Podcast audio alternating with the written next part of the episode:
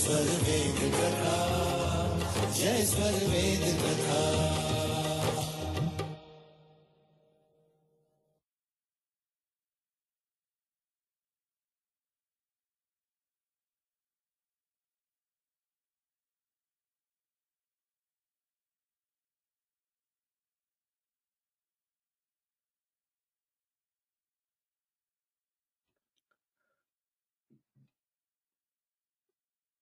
जय सर गुरुदेव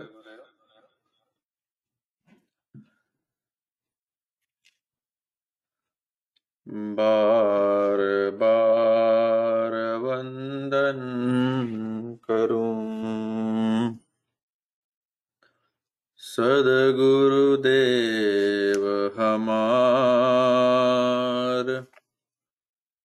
यहाँ वहाँ सब ठाम में। महिमा परम पार।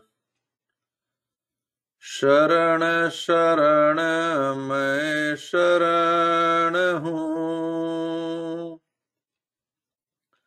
हे गुरु बंदी छोर मोहि उबारो हे गुरु। यह सौ बार निहो।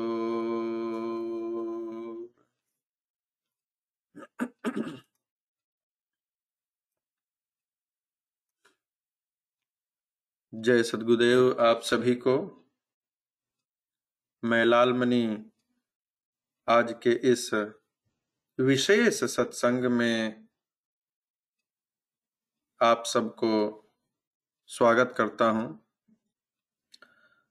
आज का सत्संग बहुत ही विशेष है हम सब के लिए।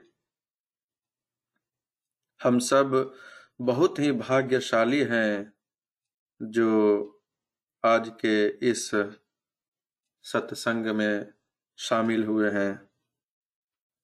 आज का सत्संग एक नई कड़ी की शुरुआत करता है, जो हमारे आध्यात्मिक यात्रा में एक मील का पत्थर की तरह कार्य करेगा।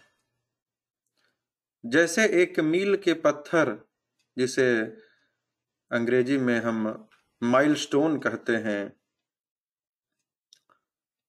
जब हम यात्रा पे निकलते हैं।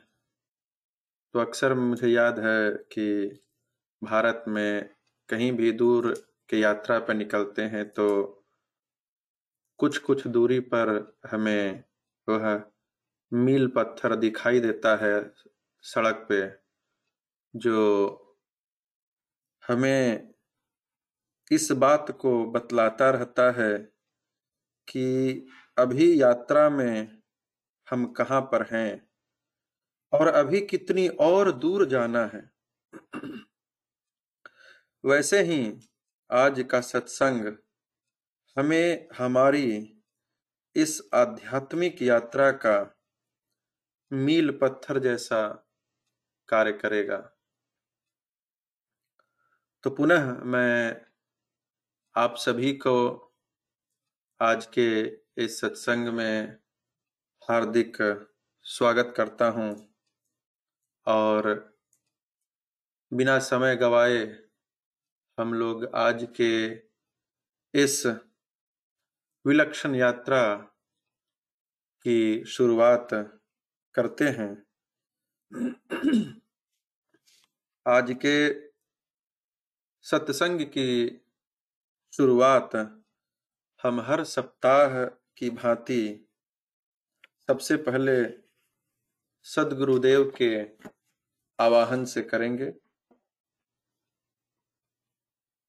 सदगुरुदेव का आवाहन हम स्वागत गान से करेंगे और स्वागत गान को प्रस्तुत करने के लिए आज मैं सदगुरु देव के एक ऐसे शिष्या को आमंत्रित करना चाहता हूँ, जिससे व्यक्तिगत रूप से मैं बहुत प्रभावित हूँ। इनके भाव इतने शुद्ध हैं कि मैं क्या कहूँ? सदगुरु सेवा के लिए ये बहुत लालायित रहती हैं। मुझे ऐसा लगता है कि सदगुरु तत्व को इन्होंने बहुत ही बारीकी से अनुभव किया है।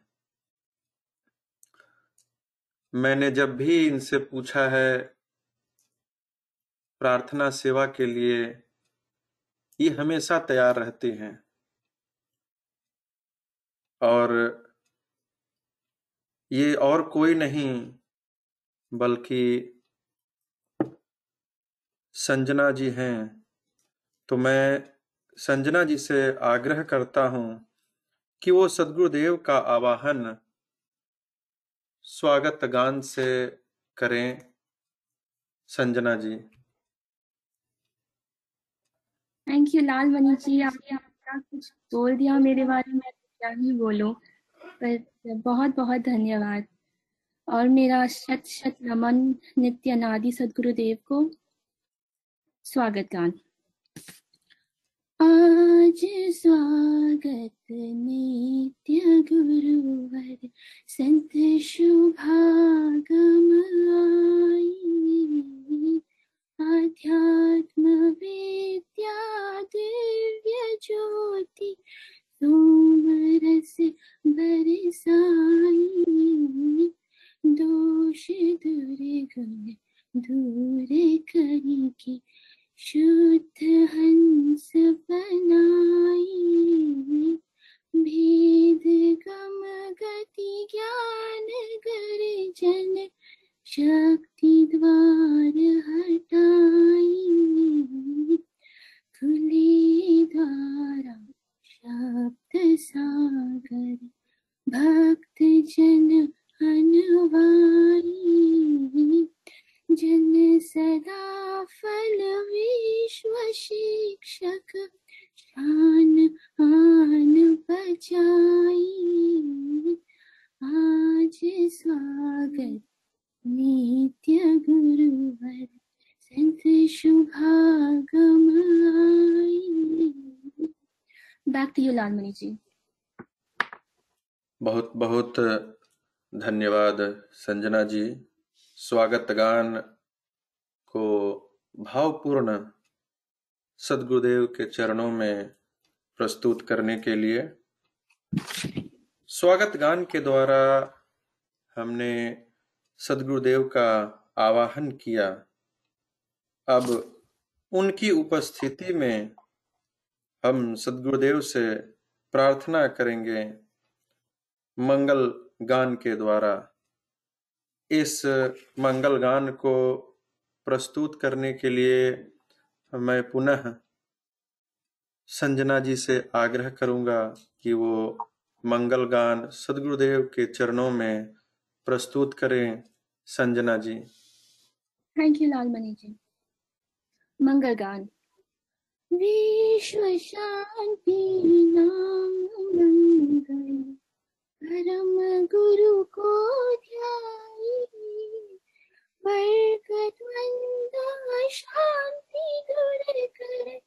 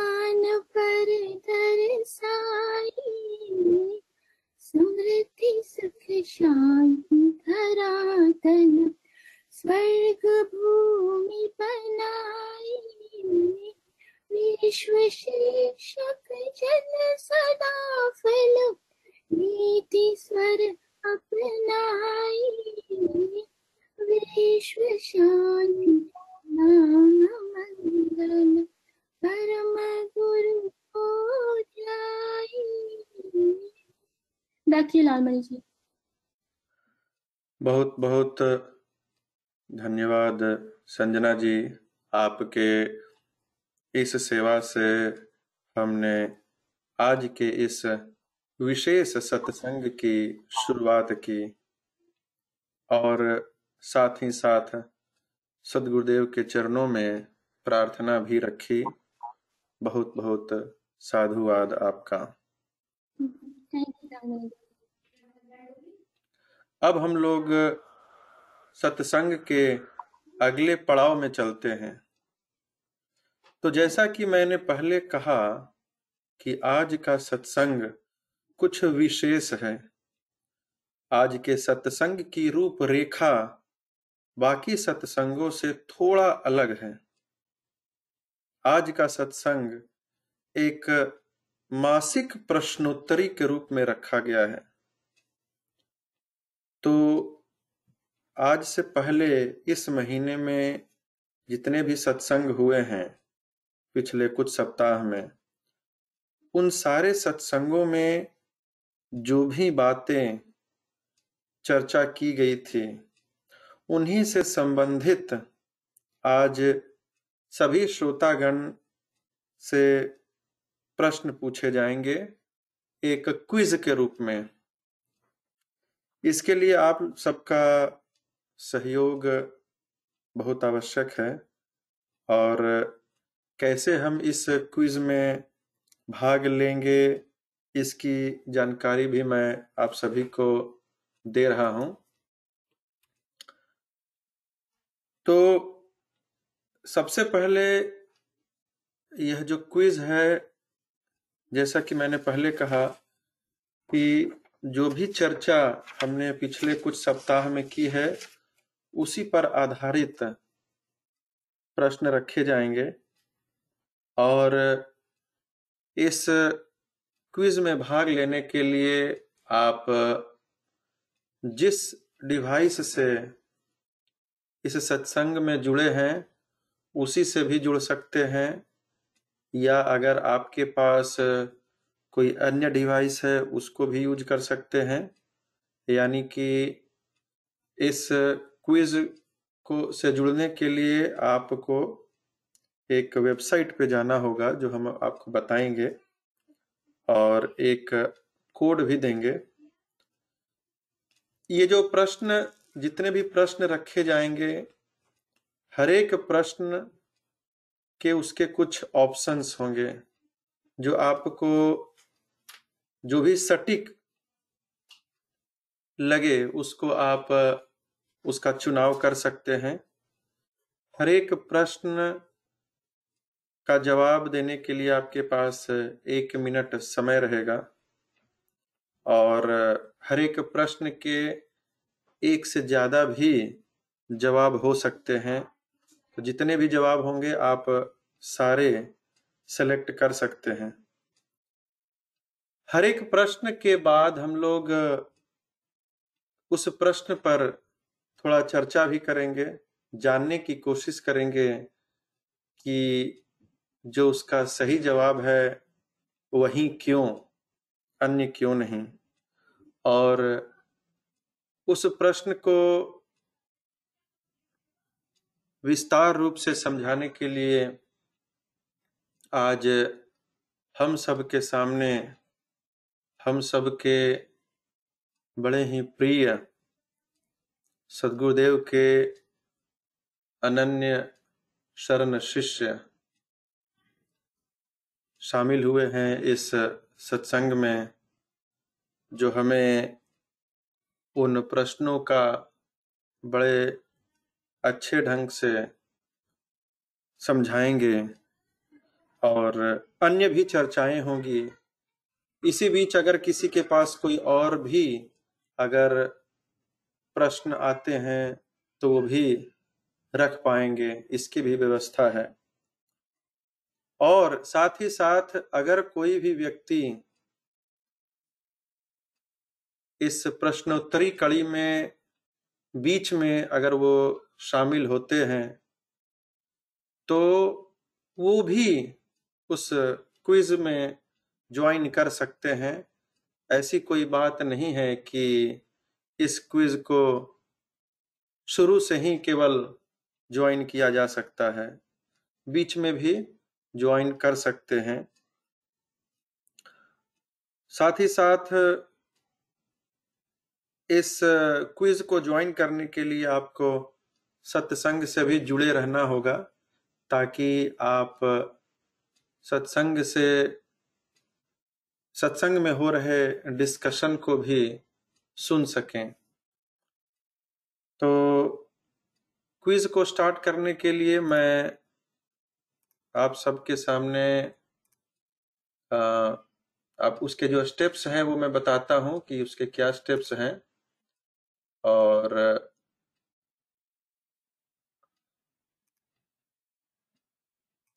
फिर उसके अनुसार हम लोग सब जाएँगे तो जैसा कि अभी आपके सामने स्क्रीन पर दिख रहा है, ऊपर में दिखा रहे हैं कि join my quiz dot com मैं इसका जो लिंक है वो शेयर कर देता हूँ चैट बॉक्स में। तो आप लोग इस लिंक पे अगर क्लिक करेंगे तो भी आप उसमें जा सकते हैं।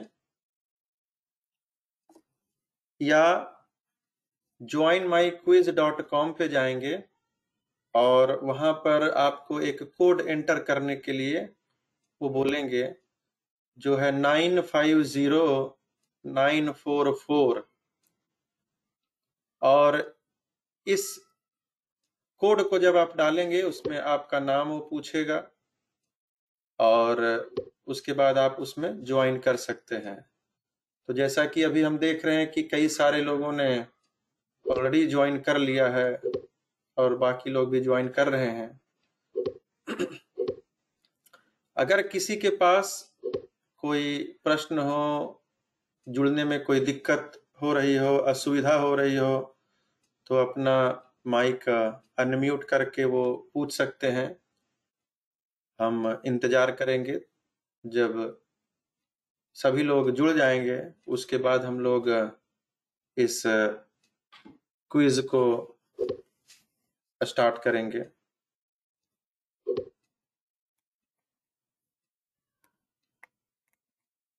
तो आप, इस क्विज से जुड़ने के लिए चैट बॉक्स में जो लिंक है, उसको भी क्लिक कर सकते हैं। और, नहीं तो आप अगर किसी दूसरे डिवाइस से जुड़ना चाहते हैं ये क्विज आप फ़ोन से भी कनेक्ट कर सकते हैं और लैपटॉप से भी। और उसके लिए आपको join my quiz dot com पे जाना होगा और वहाँ जो यह कोड मांगेगा, उस कोड को आप डालेंगे nine five zero nine four four और आपका नाम पूछेगा जब आप वो सारा डिटेल उसमें डाल देंगे, फिर आपको एंटर करने के लिए बोलेगा तो आप क्विज में शामिल हो सकते हैं। बाद में भी अगर किसी को क्विज में शामिल होना होगा तो बस ऐसे ही वो ज्वाइन करेंगे, या तो जो लिंक दिया गया है चैट में, उससे, या फिर join my quiz dot com और ये कोड रहेगा nine five zero, nine four four. ये कोड सिर्फ़ आज के इसी क्विज के लिए वैलिड है। और यह क्विज, जैसा कि मैंने कहा कि यह मंथली क्विज होगा, मासिक प्रश्नोत्तरी है तो हर महीने हम लोग इस तरह के क्विज करेंगे, जो हमें इस बात को दर्शाएँगे, बतलाएँगे कि हम इस आध्यात्मिक यात्रा में जो स्वामी जी ने बाह्य तत्व ज्ञान की चर्चा की है, उसमें अभी कहाँ पे हैं? इसमें जितने भी प्रश्न पूछे जाएँगे, उसका यह कोई उद्देश्य नहीं होगा कि हमने टॉप किया या सबसे नीचे में रहे, उद्देश्य हमारा ये है कि हम अपने आप को जाने कि अभी हम किस स्थिति में हैं और हमारा बाह्य तत्व ज्ञान अभी किस धरातल पे है। तो जितने लोगों ने ज्वाइन किया है, मैं एक बार फिर लास्ट अनाउंस कर देता हूँ इस क्विज में शामिल होने के लिए आपको join my quiz dot com पे जाना होगा। J O I N M Y Q U I G dot com और वहाँ पर यह कोड डालना होगा nine five zero nine four four. और उसमें आप नाम डालेंगे तो फिर आप इसमें पार्टिसिपेंट हो जाएँगे। देखिए, अभी सत्रह लोगों ने इसको ज्वाइन किया है। इस गेम के कुछ रूल मैं फिर से एक बार और दोहरा देता हूँ। जितने भी क्वेश्चन इसमें पूछे जाएँगे, हर एक क्वेश्चन के लिए आपको एक मिनट का समय दिया जाएगा। एक क्वेश्चन के मल्टीपल आंसर हो सकते हैं। तो आपको जो जो आंसर सही लगे, वो सारे आंसर सेलेक्ट करने हैं। और क्वेश्चन का आंसर हो जाने के बाद, हर एक क्वेश्चन के बाद हम लोग उस पर चर्चा करेंगे और उसको समझने की कोशिश करेंगे। और इसके लिए हमने श्री योगेश जी को इस मंच पर आमंत्रित किया है। तो उनसे हमारी चर्चा होगी और हम लोग आगे बढ़ेंगे। तो मुझे लगता है कि लगभग जितने लोगों ने अटेम्प्ट किया, वो ज्वाइन कर चुके हैं तो हम लोग इस क्विज को अब स्टार्ट करेंगे। तो क्विज को जैसे अभी भी यहाँ पे दिखा रहा है कि आपके पास ज्वाइन करने के लिए join my quiz dot com और ये कोड है जो हमेशा रहेगा यहाँ पे। हम लोग क्विज को स्टार्ट करते हैं।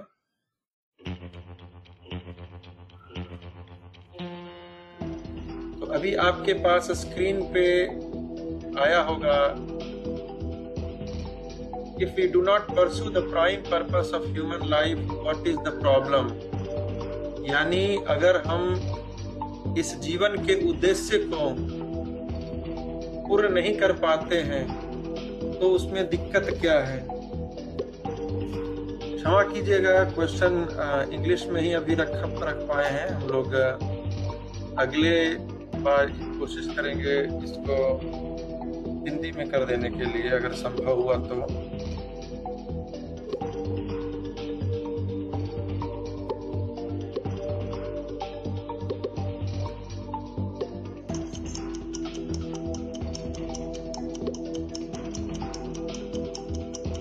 नौ सेकंड बच रहे हैं।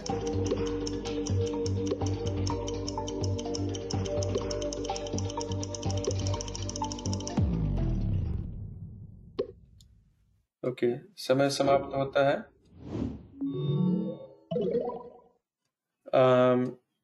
इसमें, इस क्विज में कुछ ऐसी विशेषता है जिसमें ये बतलाते हैं कि किस व्यक्ति ने क्या क्या जवाब दिया और कितनी जल्दी दिया तो उसके अनुसार वो स्कोर भी करते हैं। तो हमने देखा कि जो आंसर है कि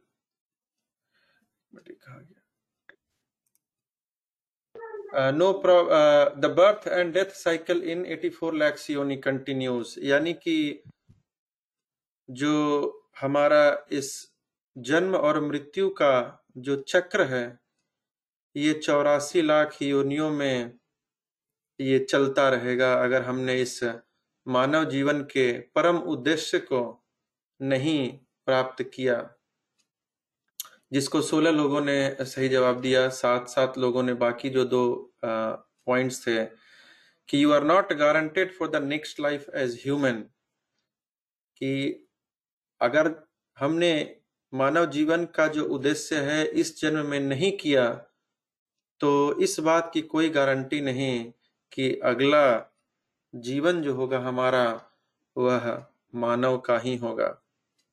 और जो तीसरा है peace of mind is not guaranteed यानी जो मन की शांति है, इसकी भी कोई गारंटी नहीं है।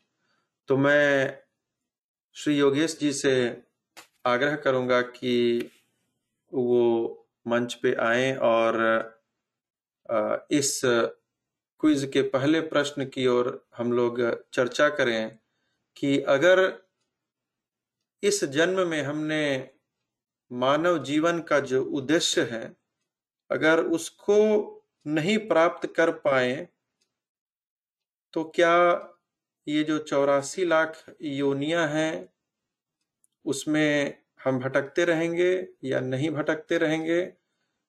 आपका क्या विचार है, योगेश जी? बहुत बहुत धन्यवाद। लालमणि जी।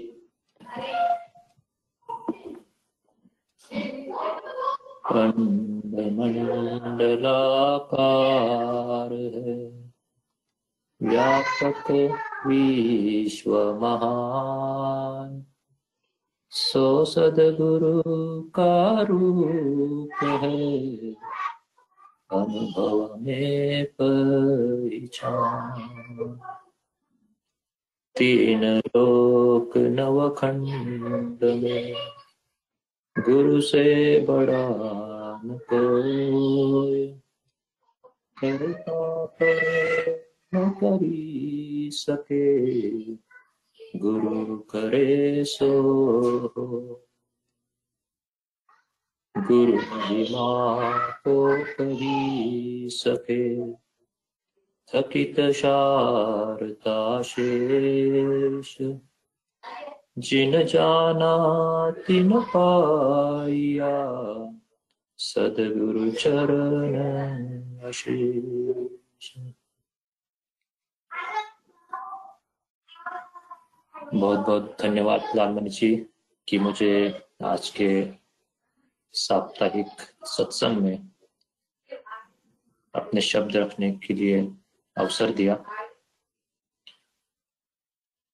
प्रश्न है कि अगर हम मानव जीवन का जो मुख्य उद्देश्य है, उसका अगर, उसको अगर प्राप्त नहीं करते उस पर नहीं चल पड़ते तो क्या प्रॉब्लम हो सकती है?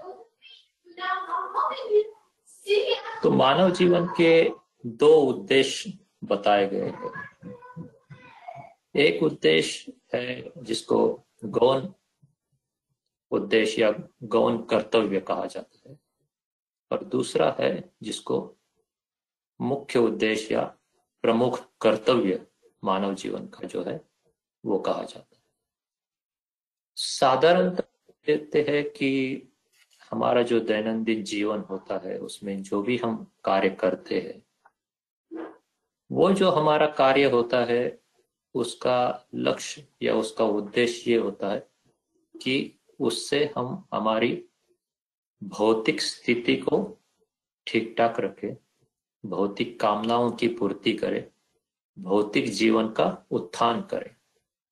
इसीलिए उस उद्देश्य को हम गौन उद्देश्य या गौन कर्तव्य करते, कहते हैं, क्योंकि वो आपको जो है, उन कर्मों को करने के लिए बाधित करता है, जिन कर्मों के कारण आप फिर एक बार क्या है, जीवन मृत्यु के चक्र में फंसे रहते हैं।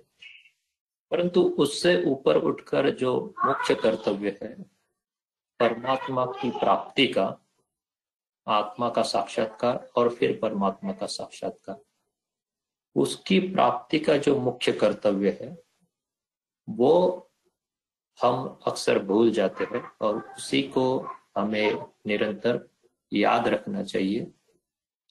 अगर उसकी प्राप्ति के लिए हम प्रयत्न नहीं करेंगे तो क्या होगा? अगर वो प्राप्त नहीं होता इस मनुष्य मनुष्य जीवन में तो हम सब जानते हैं कि ये जो दुर्लभ मानव जीवन हमें प्रसाद के रूप में मिला है, उसके बजाय हम फिर एक बार चौरासी लक्ष्य योनियों में भटक सकते हैं, जहाँ पर फिर एक बार जन्म और मृत्यु का दुख हमें जो है वो भोगना पड़ता है। अगर हम अध्यात्म में आगे नहीं बढ़ते, अगर हम सदगुरु शरण में नहीं जाते, सदगुरु के बताए हुए मार्ग पर, उनके दिए हुए दिशा निर्देश पर नहीं चलते तो जो ये दुर्लभ मानव जीवन है, उसकी हमें प्राप्ति नहीं हो सकती। फिर एक बार मनुष्य जीवन का मिलना बड़ा असंभव है, बड़ा कठिन है। इसलिए स्वामी जी स्वरवेद में कहते हैं कि अब की फांसा ना पड़े तो फिर चौरासी जाए तो अभी जो ये मनुष्य जीवन मिला है, इस मनुष्य जीवन को अगर हम उस मुख्य उद्देश्य के तरफ़ नहीं ले जाते हैं तो फिर ये हम नहीं कह सकते कि हमारा जो अगला जन्म होगा, फिर मनुष्य का ही देह मिलेगा, फिर वह दुर्लभ नरदेह मिलेगा। हमें फिर एक बार उन जिनको हम तिरक योनि कहते हैं, उन तिरक योनियों में जाना पड़ेगा और जीवन मृत्यु के चक्र में हम लगातार फंसे रहेंगे। इस प्रश्न के आखिरी में जो ऑप्शन दिया था कि peace of mind is not guarantee तो प्रमुख कर्तव्य को प्राप्त करने से मन की शांति प्राप्त हो सकती है और वो जो उद्देश्य है, वो प्राप्त न होने के कारण मन की शांति प्राप्त नहीं हो सकती। ऐसा क्यों कहा जाता है? क्योंकि हमने इस महीने में जो हम चर्चाएँ की, उसमें इस बात को हमने ज़रूर जाना कि मन जो है, वही हमें निरंतर कर्म करने के लिए बाधित करता है, प्रेरित करता है। और मन जबकि आत्मा इस देह का स्वामी होने के बावजूद भी, क्योंकि मन इंद्रियों का संचालन करता है, मन से ही सारे कार्य होते हैं तो मन राजा बनता है और वो हमें निरंतर कर्म करने में बाधित करता है। तो इस मन के जो उगम स्थान है, वो अक्षर ब्रह्म है। तो जब तक हम अध्यात्म में आगे बढ़कर इस मन को शांत नहीं करेंगे, उसको अपने जहाँ से उसका उगम हुआ है, वहाँ पर ले जाकर उसको फिर शांत नहीं करेंगे, तब तक जो है हमारे जीवन में शांति की प्राप्ति नहीं हो सकती। हमें अक्सर लगता है कि मेरा तो मन शांत है, मुझे तो कोई दिक्कत नहीं है, लेकिन हम सब जानते हैं कि मन ही जो है वो ये तय करता है कि हम खुश है या ना खुश है। जब मन से जुड़ा, जब कोई भी बात मन के अनुकूल होती है, तब हम खुश होते हैं और जब मन के प्रतिकूल वो बात पहुँच जाती है तो हम नाखुश होते हैं, हमारा मन अशांत हो जाता है। हम फिर निरंतर उसके लिए प्रयास करते हैं। तो इसका तात्पर्य यही है कि जब तक हम उस मन को साधन भेद द्वारा इस प्रकृति से ले जाकर उस अक्षर मंडल में उसको पहुंचाएँगे नहीं, जहाँ पर उसका उगम स्थान है, वहाँ पर ले जाकर उसका लय नहीं करेंगे। तब तक जो है, हमें सही मायने में जो मन की शांति कही गई है, जिसको स्वामी जी अक्सर अमन कहते हैं, जो जो हम अमन की बात करते हैं तो जहाँ पर मन नहीं होता, वहीं पर शांति की बात होती है। तो वो प्राप्त नहीं हो सकती तो ये जो बी सी और डी ये जो ऑप्शन है, ये हमें दर्शाते हैं कि प्रमुख उद्देश्य अगर हम उसके प्रति सचेत नहीं होंगे, उस पर आगे नहीं बढ़ेंगे तो हमें क्या होगा कि फिर एक बार चौरासी लक्ष्य योनियों में भटकना पड़ेगा। और स्वामी जी तो यहाँ तक कहते हैं कि चौरासी लक्ष्य योनि, ये तो सिर्फ़ एक कहने के तौर पर है। वैसे तो योनिया अनंत है। तो इसका तात्पर्य यह है कि चौरासी योनि, चौरासी लाख योनि भी बहुत कम है, ऐसा कहने का स्वामी जी का तात्पर्य है। तो हम समझ सकते हैं कि हमारा क्या हर्ष हो सकता है अगर हम इस परम कर्तव्य को, इस दुर्लभ मनुष्य देह में आकर प्राप्त करने की अगर हम कोशिश नहीं करते। हम आए दिन देखते हैं कि अलग प्राणियों के किस प्रकार से उन्हें भोग भोगने पड़ते हैं।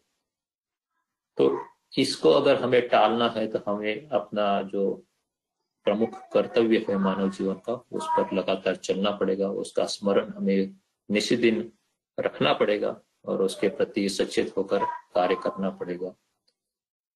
वरना फिर मनुष्य देह फिर मिले, ये गारंटी नहीं है। लालमन जी, आप भी अपने भाव रख सकते हैं। हाँ जी, बहुत बहुत धन्यवाद योगेश जी।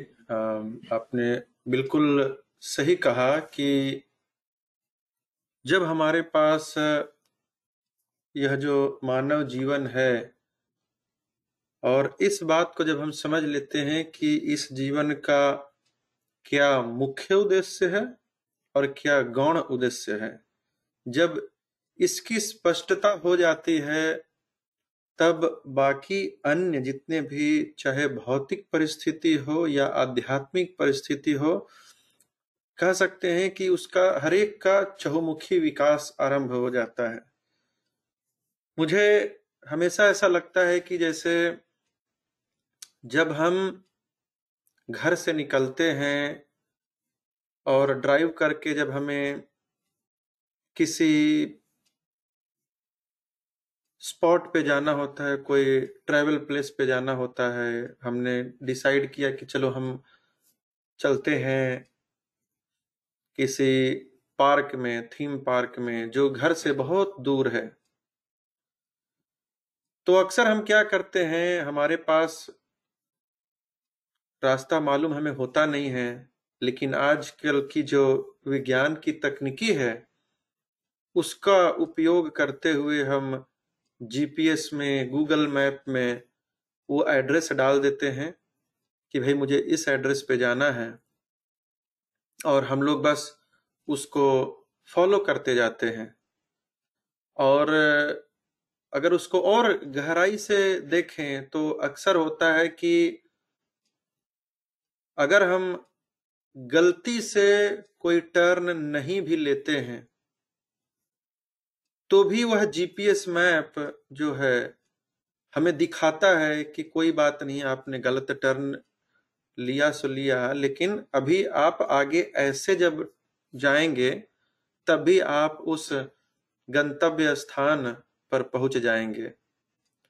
तो कहने का मतलब यह है कि जब हम एक, जो भी हमारा मुख्य उद्देश्य जो है, गोल जो है इस मानव जीवन का उसको जब हम उस पर चलना आरंभ करते हैं तो बाकी सारी चीज़ें जो है, वो धीरे धीरे अपने आप संभल जाती है। हम आजकल देखते भी है कि जीपीएस में बहुत सारी फैसिलिटी आ गई है। गूगल मैप में मैं देखता हूँ कि अगर मान लो हमें बीच में कहीं गैस भरना हो तो उसमें आप डाल सकते हैं कि हाँ जो भी गैस स्टेशन है, मुझे वहाँ जाना है।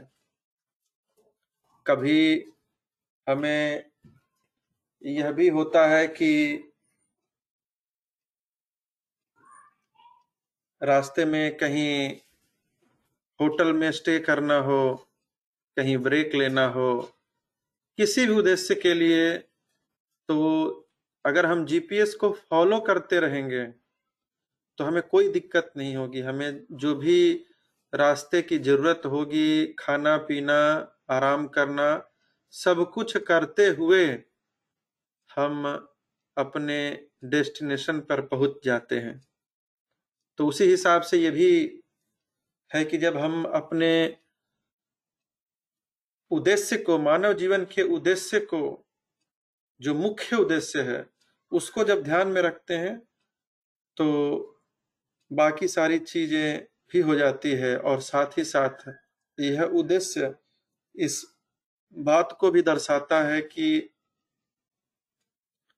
हमारा जो मानव जीवन है, ये कितना महत्वपूर्ण है। और अगला जीवन मानव का होगा, इसकी चर्चा सदगुरुदेव ने कई बार कई पुस्तकों में भी लिखी है कि अगर हम सदगुरुदेव के बताए हुए रास्ते पे चलना आरंभ करते हैं तो फिर सदगुरुदेव, हमारा योग और क्षेम दोनों करते हैं। योग मतलब जो वो देते हैं, जिस चीज़ की हमें आवश्यकता होती है, इस मानव जीवन में बहुत सारी चीज़ों की आवश्यकता होती है, उसका योग भी करते हैं और क्षेम उसकी रक्षा भी करते हैं। तो बहुत बहुत धन्यवाद। तो इस प्रश्न का हमने देखा कि इसका तीनों आंसर सही था। कि जब, हम प्राइम पर्पस जो मुख्य उद्देश्य है, उसके लिए हम जब अगर नहीं ध्यान में रखते हैं तो बहुत सारी चीज़ें हो सकती है। जिन लोगों ने सत्संग को अभी ज्वाइन किया होगा, उनके लिए मैं एक बार और बताना चाहता हूँ कि आज यह मासिक प्रश्नोत्तरी सेशन है और यह एक क्विज के रूप में है। जिसमें, जिसको अगर आप ज्वाइन करना चाहते हैं तो ऊपर में जो लिखा हुआ है join my quiz dot com वहाँ पे आप जाएँ। जब join my quiz dot com पे जाएँगे तो वहाँ पर एक, वह कोड मांगेगा, जो है nine five zero nine four four उस कोड को जब एंटर करेंगे, आप अपना नाम देंगे तो आप क्विज में शामिल हो सकते हैं। और क्विज में शामिल होने के लिए आपको इस गो टू मीटिंग से बाहर जाने की आवश्यकता नहीं है। आप चाहे तो उसी फ़ोन से आप इस वेबसाइट को जा सकते हैं। और ये लिंक वैसे हमने चैट बॉक्स में भी डाला था। जिन लोगों ने बाद में ज्वाइन किया उनके लिए मैं फिर से लिंक डाल देता हूँ। तो अच्छा ये शायद इस तरह से वो लिंक को फिर से वो आ, कर सकते हैं ज्वाइन। क्लिक करके ज्वाइन कर सकते हैं। तो हम लोग अब चलते हैं अगले प्रश्न की ओर। अगला प्रश्न आपके स्क्रीन पे आने वाला है।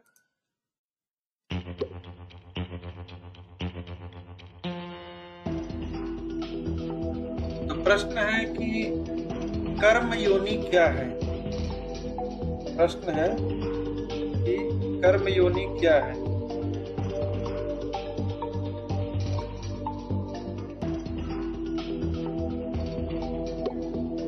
आपको बताना है कि जानवर कर्म योनि है, चिड़िया का जो है समूह कर्म योनि है, मानव और जहाँ एक आत्मा नए कर्म करके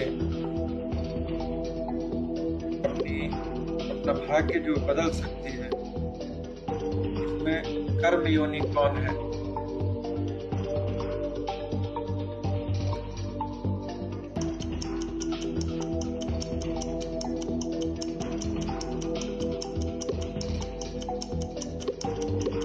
तरह की योनि के बारे में चर्चा आती है, कर्म योनि और भोग योनि।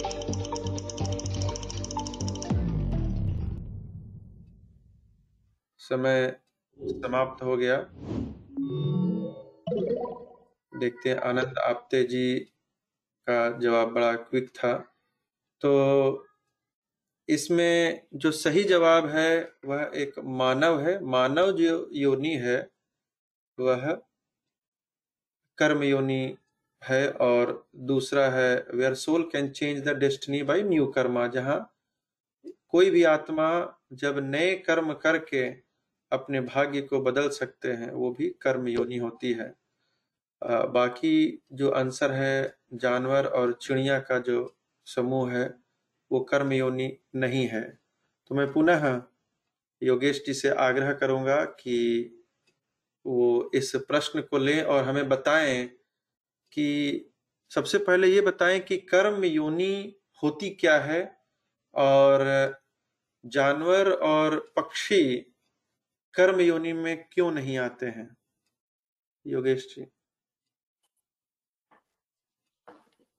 तो जैसे दो प्रकार की योनियों की चर्चा अध्यात्म में आती है, कई सदग्रंथों में इस पर विस्तार से बताया गया है। एक है भोग योनि और एक है कर्म योनि। भोग योनि उसे कहते हैं जहाँ पर हम सिर्फ़ भोग भोगा जाता है, जहाँ पर नए कर्मों का सृजन नहीं होता।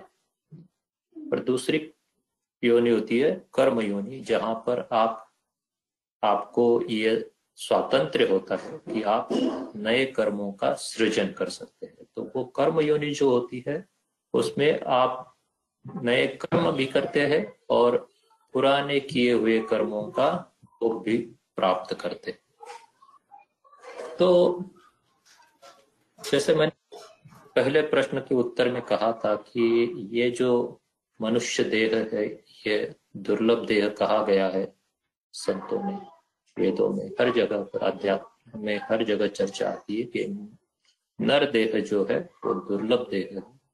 क्यों? क्योंकि ये अकेली ऐसी योनि है जहाँ पर आत्मा को नए कर्म करने का स्वातंत्र होता है।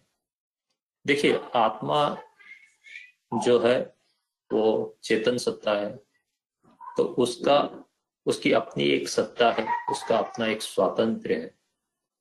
और उस स्वातंत्र को लेकर वो अपना कर्म करता है, अपनी इच्छा के अनुसार वो प्रयत्न करता है और उसका जो है फिर फल प्राप्त करता है। तो अध्यात्म में कहा गया है कि मनुष्य देह ऐसा है जहाँ पर आप कर्म कर सकते हैं। बाकी जो योनिया है, वहाँ पर कर्म करने के लिए उस देह को या उस योनि को स्वातंत्र नहीं होता है। वो सिर्फ़ भोग योनिया है, वहाँ पर सिर्फ़ भोग भोगा जाता है। तो उस वक्त आत्मा अज्ञान में होती है, जहाँ पर कर्म घटित नहीं होते। तो इसलिए वो जो सारी योनिया होती है, जैसे जानवर योनि हो, पक्षी हो, कीटक हो, पेड़ हो, किसी भी प्रकार के मनुष्यतर योनिया जिसको हम कह सकते हैं, वो सारी योनिया क्या है? कर्म योनिया सॉरी भोग योनिया है, वहाँ पर नए कर्म घटित नहीं मनुष्य देह में जो कर्म होते हैं, उनका भोग उन सारी योनियों में भोगा जाता है।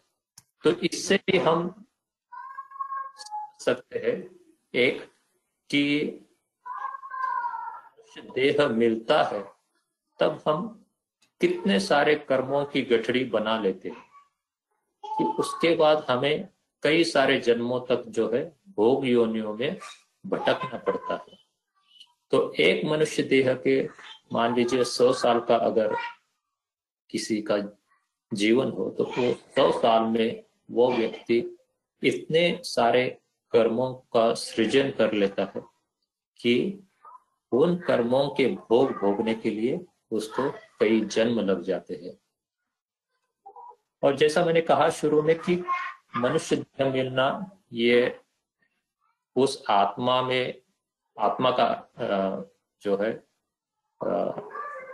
स्वातंत्र नहीं है कि वो तय करे कि कब उसे मनुष्य देह चाहिए या कब उसको भोग लेने चाहिए। मनुष्य देह का मिलना ये परमात्मा तय करता है। परमात्मा ही उस आत्मा की कर्मों के, कर्मों का प्रदाता है जिसको न्याय प्रदाता कह सकते हम, जो न्यायाधीश कहते हैं हम। वो सारा जो है वो परमात्मा के पास होता है। मनुष्य के पास स्वातंत्र सिर्फ़ कर्म करने का होता है। भोग, भोगने का स्वातंत्र उसके पास नहीं होता। तो इसलिए इस देह की जो कीमत है या इसका महत्व है, वो अत्यंत है और उसको हमें निरंतर समझना चाहिए। और क्योंकि मनुष्य स्वयं कर्म कर सकता है तो इसलिए उस कर्मों के आधार पर ही वो अपनी आने वाली परिस्थिति को भी बदल सकता है। कहा जाता है कि आ, संत प्रवर जी अक्सर दिव्यवाणी में कहते हैं कि पैंसठ प्रतिशत जो है हमारा जीवन प्रारब्ध पर आधारित होता है लेकिन फिर भी 35 प्रतिशत जो है हमें अपना कर्म करने का स्वातंत्र है जिससे हम अपनी परिस्थितियाँ बदल सकते हैं हमारे जीवन का जीवन को नया मोड़ दे सकते हैं नई राह दे सकते हैं। तो ये सिर्फ़ मनुष्य योनि में पॉसिबल है बाकी जो सारी मनुष्यतर योनिया है यहाँ तक कि देव योनि भी जो है उसको भी भोग योनि में आ, उसकी गणना होती है क्योंकि वहाँ पर भी भले ही आप सुख, ऐश्वर्य भोग रहे थे, लेकिन वो आत्मा फिर भी क्या है? सिर्फ़ भोगों को ही भोगती है। उसको नए स्वतंत्र कार्य करने की उसको, उसका वहाँ पर अधिकार नहीं होता। उसको मनुष्य जीवन में आकर ही आगे फिर बढ़ना होता है। इसीलिए मनुष्य जीवन का जो महत्व है, वो मैं तो ये कहूँगा कि शब्दों में भी बयान नहीं किया जा सकता। एक एक दिन एक एक सांसा इसका बड़ा ही महत्वपूर्ण है, क्योंकि एक बार इस मनुष्य जीवन से, इस कर्म योगी से अगर हम निकल जाते हैं तो फिर हमारे पास कोई ऑप्शन नहीं है कि हम अध्यात्म में आगे बढ़े, जो जीवन का मुख्य लक्ष्य है, उसको प्राप्त करें। तो योगेश जी, एक, वैसे तो ये कर्म का जो रहस्य है बड़ा गूढ़ रहस्य है और बहुत ही आ, मुझे खुद ऐसा अनुभव हुआ है कि हम जितना इसके अंदर घुसते जाते हैं और समझने की कोशिश करते हैं उतना ही और ये रहस्यमय बनता जाता है।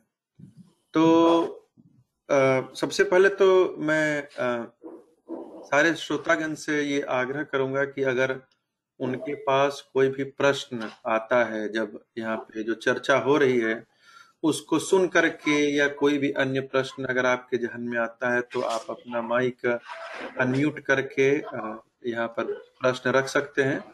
और साथ ही साथ जिसने इस सत्संग को पहली बार ज्वाइन किया है, वो भी अपना प्रश्न रख सकते हैं, अपना इंट्रोडक्शन वो दे सकते हैं। कोई हिचकिचाए नहीं। तो अगर किसी के पास प्रश्न है तो ज़रूर वो पूछें और हम लोग उसकी भी चर्चा करेंगे।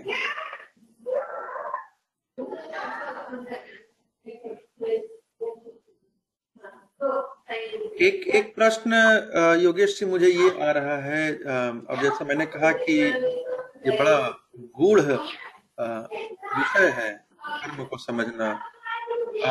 जैसा कि आपने कहा कि मानव जीवन जो है, वह कर्म योनि में आता है और जानवर, पक्षी ये सब जो है, वह भोग योनि में आते हैं। और दूसरे, अगर दृष्टिकोण से जब हम देखते हैं तो हम ये भी जानते हैं कि हमारे शरीर में कुछ ज्ञान इंद्रियाँ हैं और कुछ कर्म इंद्रियाँ हैं। जब हम कर्म इंद्रियों की बात करते हैं तो जैसे हाथ, पैर, वाणी, गुदा, लिंग, ये सब जो कर्म इंद्रियाँ हैं, इन्हीं के माध्यम से हम कर्म भी करते हैं। अब प्रश्न यह उठता है कि जो भी हमारे पास, अब मेरा हाथ है, मैं मानव हूँ तो मैं कर्म कर रहा हूँ। मेरे पाँव है तो मैं पाँव से भी कर्म कर रहा हूँ। लेकिन इस तरह के तो जानवर के पास भी पैर होते हैं। तो क्या वो जानवर जो है पैरों से कर्म नहीं करते हैं? आपका क्या विचार है इस पे? जी, बड़ा ही बड़ा ही सुंदर प्रश्न है। मैं कोशिश करता हूँ। वैसे तो आपने कहा ही है कि कर्म की मीमांसा करना बड़ा कठिन है। ये कर्म का जो जाल है बहुत गहरा है। इसमें आ, मेरे जैसे जो नए साधक है इसको नहीं समझ सकते। इसको तो एक जीवन मुक्त योगी जो इन सारी चीज़ों के परे हो जाता है कर्मों से असंग हो जाता है तभी उसको पूरी तरह से ज्ञान हो सकता है कि किस प्रकार से कर्म घटित होते हैं किस कर्म का क्या भोग होता है, ये पूरा कर्म का चक्र जो है, वो कैसे चलता है। लेकिन जहाँ तक आपका प्रश्न है कि जैसे हमें हाथ, पैर है, वैसे बाकी प्राणियों को भी है, और इनको हम कर्म इंद्रिया कहते हैं तो फिर उन प्राणियों ने की हुई बातों का क्यों कर्म नहीं घटित होता? तो मुझे लगता है कि हमारे पास कर्म इंद्रिया है, उनके पास भी वही इंद्रिया है, लेकिन हमारे पास इन कर्मेंद्रियों से कर्म करने के लिए विवेक दिया गया है, बुद्धि का धरातल दिया गया है। देखिए, मनुष्य योनि में विशेषता यह है कि मनुष्य ही ऐसी योनि है जहाँ पर मन पूर्ण दया विकसित है, बुद्धि पूर्ण दया विकसित है और वाणी की भी मनुष्य को शक्ति दी गई है। तो इन कारणों से ही मनुष्य जीवन जो है वो महान बनता है और हमारे पास बुद्धि होने के कारण हम कोई कर्म करने के पहले, कोई भी एक्शन लेने के पहले विचार कर सकते हैं सारा सार विचार कर सकते हैं। जो कर रहे वो सही कर रहे नहीं कर रहे जबकि प्राणियों में विचार शक्ति नहीं होती, उनमें जो है बुद्धि विकसित नहीं होती, उनकी ना ही उनका मन विकसित होता है पूरी तरह से। तो इसलिए कहा जाता है कि मनुष्य के जो एक्शंस होती है, वो उनसे नए कर्म का सृजन होता है, नए कर्मों नए कर्म घटित होते हैं। जबकि बाकी मनुष्यतर प्राणियों में, क्योंकि उनका जो है, वो मन, बुद्धि और वाणी विकसित ना होने के कारण उनको भोग योनियों में रखा गया है। अब इससे ज़्यादा अगर गहराई में समझना है तो हमें किसी वरिष्ठ साधक से भी इस पर चर्चा करनी चाहिए, मैं कहूँगा। जहाँ तक मेरी बुद्धि, सीमित बुद्धि समझ सकती है, सोच सकती है मैं कहूँगा कि हमारे इन तीन अंतकरणों के विकास के कारण ही हमसे नए कर्मों का सृजन होता है जय सदगुरुदेव, मैं संजना बोल रही हूँ। एक्चुअली मुझे लगता है लालमणि जी ने जो सवाल किया है, बहुत ही गहरा और बहुत ही इम्पोर्टेंट सवाल है। उनके सवाल को सुनकर मुझे भी एक सोच आया कि जैसे जानवरों में भी सिर्फ़ इंद्रियों ही नहीं मतलब उनके अंदर भी तो एक प्रेम भाव, जैसे कोई पक्षी का कोई बच्चा हो तो उनके प्रेम भाव है। उनके अंदर भी कुछ मतलब हो सकता है उनका मानसिक विकास उतना ना हुआ हो, पर फिर भी मैंने देखा है बहुत सारे जानवरों में और पक्षियों में। वो एक दूसरे की मदद करते हैं और कभी कभी कोई दूसरा जानवर किसी और जानवर की मदद करता है और इस प्रकार के अनेक तरह की इंसिडेंट्स को मैंने कई जगहों पे देखा है यूट्यूब में देखा है। तो मुझे लगता है कहीं ना कहीं कुछ तो मतलब हो सकता है कि इन आत्माओं में फिर मतलब उनके अच्छे कर्मों की वजह से शायद अगले जन्म में शायद कुछ अच्छा हो। ये, ये मेरा बस विचार है। वो मतलब वरिष्ठ कोई अगर इसमें भाग मतलब कुछ बोलना चाहे तो बोले पर ये बस मैं रखना चाहती थी कि आ, यही के मनुष्य यो, योनि में शायद मनुष्य को ज़्यादा मतलब मन बुद्धि सब कुछ दिया है ईश्वर ने लेकिन इन जानवरों के अंदर भी कुछ तो है जो जो थोड़ा बहुत उन्हें अच्छे कर्म कुछ जानवर को अच्छे कर्म करवा देता है। जैसे कि अगर आप कुत्ते को बोले तो कुत्ते अपने मालिक के लिए बहुत ही अपना प्रेम भाव है अपना अर, अपना जीवन अर्पण करता है। तो जी तो वही है कि शायद इन जा, इन जानवरों और पक्षियों में भी कुछ कुछ है जो इतना ना हो जितना इंसानों में हो पर थोड़ी बहुत प्रेम और सद्भाव है। जी बहुत बहुत धन्यवाद संजना जी अपने भाव रखने के लिए। आ, और भी किसी के पास कोई आ, इस प्रश्न पे अपना भाव रखना चाहते हैं?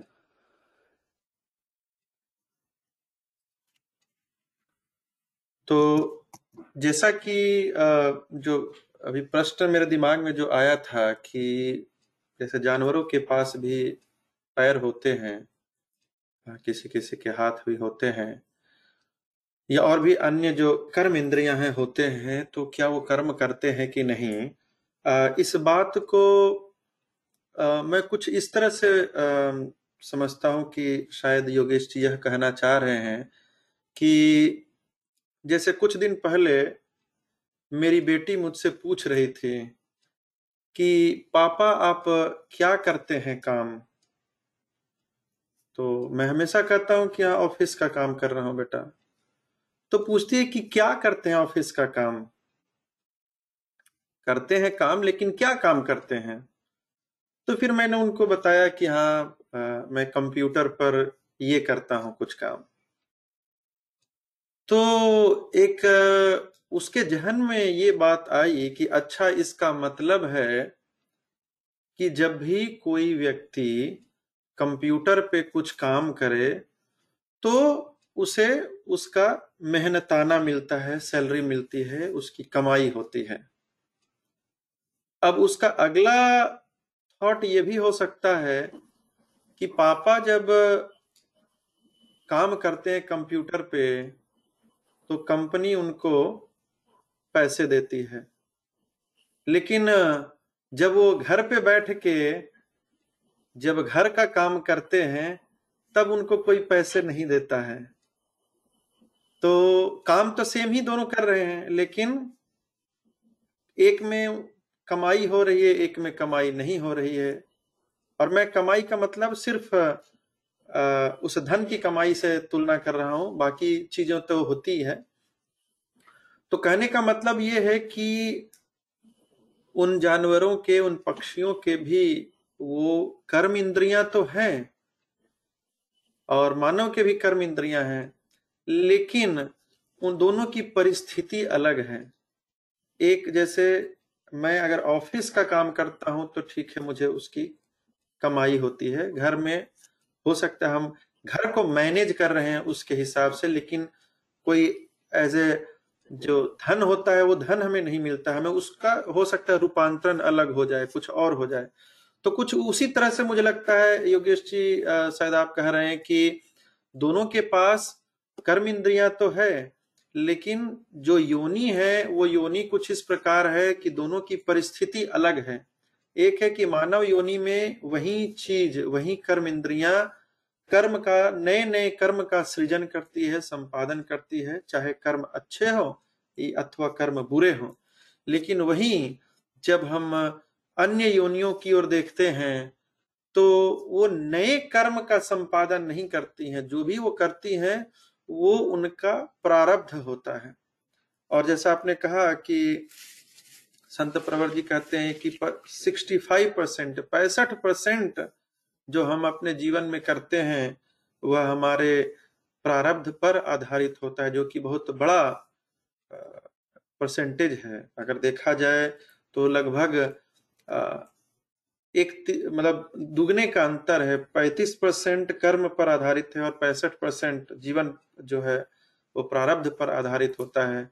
तो काफ़ी बड़ा हिस्सा है और वो शायद इन पशु पक्षियों में, जानवरों में वो हंड्रेड परसेंट हो जाता है। तो ये बहुत, और जैसा मैंने कहा कि बड़ा बड़ा ही गुड़ विषय है। इसके अंदर जाना तो बड़ा मुश्किल होता है दूसरी बात, एक और चीज़ जैसा जो संजना जी आपने जो कहा है कि इन जानवरों में भी प्रेम होता है। लेकिन जैसा कि योगेश जी ने भी कहा कि मानव शरीर जो होता है, मानव का जो मन है, जो विवेक है, जो वाणी है, यह विकसित अवस्था में है। हमारे अंदर विचार शक्ति है। हमारी वाणी जो है तरह तरह के आवाज़ हर मानव कर सकते हैं। हम सोचने की इतनी क्षमता होती है। मुझे याद है कि मैं एक प्रथमाचार्य धर्मचंद्र देव जी महाराज की कोई पुस्तक पढ़ रहा था बहुत साल पहले। उसमें किसी एक पुस्तक में उन्होंने लिखा है कि जो जो जानवर होते हैं या पशु पक्षी होते हैं तो जब वो जन्म लेते हैं, जन्म लेते हैं उस समय जो भी कह सकते हैं कि उनके जो पेरेंट्स होते हैं और बच्चे के बीच में एक बॉन्डिंग होती है। लेकिन जैसे जैसे समय बीतता जाता है, वो बॉन्डिंग खत्म हो जाती है और वो भूल जाते हैं एक दूसरे को क्योंकि उनकी जो वही जो मन की शक्ति, विचार की शक्ति इतनी विकसित नहीं होती है कि वो भूल जाते हैं एक दूसरे को। बहुत कम देखा गया है, जैसे जब कोई गाय का बछड़ा जन्म लेता है तो उस समय वो अपने माता को याद रखता है। लेकिन जैसे जैसे वो बड़ा हो जाता है, माता भी बछड़े को भूल जाती है और बछड़ा भी माता को भूल जाता है। तो ये इसकी प्रवृत्ति बहुत ज़्यादा देखी गई है इन पशु पक्षियों में, जानवरों में। चाहे कोई भी योनि हम देखते हैं तो हो सकता है जैसा बहुत सारे फेसबुक में व्हाट्सएप में वीडियो वगैरह आते हैं, जहाँ पे हम देखते हैं कि एक जानवर दूसरे जानवर को प्रेम दिखाते हैं, या जैसा आपने उदाहरण दिया कि एक जैसे कुत्ता वफादार होता है, या और भी जो जो पेट एनिमल्स होते हैं तो वो अपने मालिक को जो परिवार की तरह वो मानते हैं।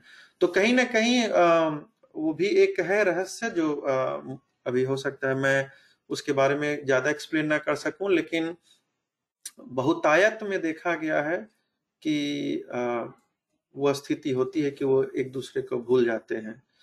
मानव में भी अगर देखा गया तो उसका परसेंटेज जस्ट ऑपोजिट होता है। तो है बहुत बहुत धन्यवाद आप सबों का जो अपना अपना विचार रखें। अभी भी किसी के और के पास कुछ अगर बात रखनी हो तो अवश्य रखें। जय सत गुरुदेव लालमणि जी।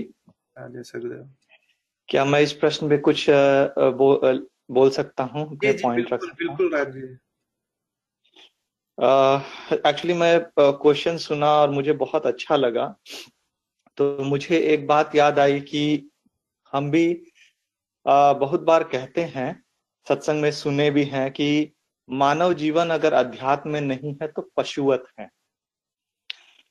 वह वहीं से मुझे एक थॉट यही आया कि एक्चुअली जो भी ये आमतौर पे जो जानवरों का जीवन है अगर हम उसे देखें तो उनका एक प्री डिफाइंड जीवन है। उससे बाहर नहीं है। जैसे खाने पीने के लिए वो ढूंढते हैं, खाते हैं, परिवार को वो बना, बढ़ाते हैं, बनाते हैं तो जो बात उनमें इन इसी के इर्द गिर्द ही उनका जीवन है। तो बाकी उनमें जो भी कर्मेंद्रिया हैं लेकिन होते हुए भी उनका जीवन उसी लाइन में चलता है, उससे बाहर नहीं है। जो उनका भोजन है वह उसी भोजन को ही करते हैं। ऐसा नहीं कि उसको छोड़ के वो दूसरा भी कुछ कर लेंगे। लेकिन एक मनुष्य जीवन ही ऐसा है, जिसके अंदर में क्षमता है कि वह अपने आप को दूसरी ओर मोड़ सकता है। मनुष्य के अंदर क्षमता है, जो भी हमने सुना कि भाव, विचार, सब कुछ कर ले, और अपने आप को ज्ञान के साथ साधन करके अपने जीवन को उत्तमता की ओर ले जा सकता। वह अपने मन पर अंकुश रख सकता है। उन बाकी योनियों में मन पर अंकुश रख ही नहीं सकते वे। जैसा उनका क्योंकि उनको भी सुख दुख है उनमें भी सुख दुख है। और वे सुख दुख के अनुसार अपने जीवन के अंदर में चलते हैं कार्य करते क्योंकि भोग योनि है भोग में सुख दुख है ही है। मनुष्य के पास वह सारी चीज़ें होते हुए भी सुख है दुख है आ, आ, हमारे साथ हमारे कर्मों का भोग भोगते हैं। हमारा जीवन का भी एक लाइन है। उसके अंदर वह सारी चीज़ें हम करते हैं जो वो जानवर भी करते हैं। लेकिन हमारे पास उसके अलावा एक और भी चीज़ आ जाती है, जो विकसित पाँच कोष कहे गए हैं। वे पाँचों कोष हमारे अंदर विकसित हैं। प्राणमय, अन्नमय, ज्ञानमय, मनोमय, ये सब करके पाँचों कोष हमारे अंदर विकसित हैं, जिसके आधार पे हम अपने जीवन को मोड़ सकते हैं। ऐसा है ही नहीं आज अगर कोई व्यक्ति डिप्रेशन में भी जाता है तो वह अपने आप को मोड़ सकता है। वह जानवर नहीं है कि वह जिस स्थिति में आ गया तो बस उसी में चलते रहेगा। वह चाहे तो अपने आप को मोड़ सकता है। इतनी क्षमता है इस मनुष्य जीवन में। तो इसीलिए, लेकिन अगर मैं उस चीज़ को यूटिलाइज ही ना करूँ, मैं फिर भी अपने आप को मन के हाथों में ही रख दूँ कि भाई तुम ले जाओ, मुझे जहाँ ले जाना है तो मेरा जीवन क्या रहेगा? पशुवत ही रहेगा। क्योंकि मन के पास तो सिर्फ़ शारीरिक इंद्रियों के साथ दौड़ना है। वो दौड़ेगा और आपको वहीं पे दौड़ाएगा। जो कार्य जानवर करते हैं, हम भी वही करते ही रह जाएँगे पूरे जीवन भर। और इसीलिए कहा गया कि हमारा जीवन भी पशुवत ही बीत जाएगा, अगर हमने इस जीवन के उद्देश्य को नहीं जाना। इसीलिए बहुत आवश्यक है कि उस उद्देश्य को मैं समझ सकूँ कि इस जीवन का होने का क्या अर्थ है। मनुष्य जीवन ठीक है बहुत कुछ विकास कर लिया संसार में। हम अनेकों जगह पहुँच गए हैं चंद्रमा अनेक ग्रह तक भी पहुँच जाए। लेकिन अंत में फिर भी कर तो वही चार चीज़ें पाँच चीज़ें रहे जो जानवर भी करते हैं। अपने लिए भोजन जुगाड़ कर लेना अपने आप को सामाजिक में आ, अच्छा बना के रखना उनमें भी होता है। चीटियों में देखिए तो रानी चीटी होती है या मधुमक्खी में रानी मतलब उनमें भी वैसी स्थितियाँ हैं। तो उसके बाहर तो हम कुछ कर नहीं रहे हैं। तो क्या हम अपनी सारी शक्तियों को वहीं पर लगा दें? तो ये बहुत बड़ी चीज़ है जानने की कि मनुष्य जीवन को प्राप्त करके हम क्या कर रहे हैं। तो इसीलिए मुझे जब ये प्रश्न सुना तो हाँ उनमें भी है, लेकिन मनुष्य जीवन अपने आप को हम मोड़ सकते हैं, अपने जीवन को हम बदल सकते हैं। ऐसा हम कुछ सृजन कर सकते हैं जिससे हमारा जीवन उत्तरोत्तर हो, या हम इस जन्म मरण के चक्र से छूट सके। बाकी और किसी में वह अपनी लाइन, इसीलिए आज तक देखिए कोई भी जो पशु योनिया है, उनमें कोई विकास नहीं है। उनके द्वारा कोई विकास नहीं है। हाँ हम उन्हें ट्रेन कर सकते हैं। तो जो उनको सिखाया जाएगा, कराया जाएगा, वो करेंगे वैसा। वो कर सकते हैं, क्योंकि जब आप किसी को ट्रेन करते हो तो आप उन्हें सिखा रहे हो, बट वे स्वयं से अपने आप से नहीं कर पा रहे हैं। तो जो स्वयं से कर पाने की बात क्षमता है वह मनुष्य जीवन में है, जो अपने आप को बदल सकता है। तो यही बात मैं रखना चाहता था कि हम अपने जीवन को, उद्देश्य को समझ करके मनुष्यवत बने। धन्यवाद। जय श्री गुरुदेव लालमणि जी, मुझे जो मौका दिया बोलने के लिए। बहुत बहुत धन्यवाद राज जी। जब आप यह बता रहे थे तो मेरे दिमाग में एक इसी से संबंधित एक एग्ज़ाम्पल आ रहा था तो जो कि मैं यहाँ पे रखना चाहता हूँ। शायद हमारी स्थिति को यह एक काल्पनिक जो सिचुएशन है, वो समझने में बहुत मदद करे। हम बस एक कल्पना करें कि हम अपने आप को एक गाँव में पाते हैं, उस गाँव में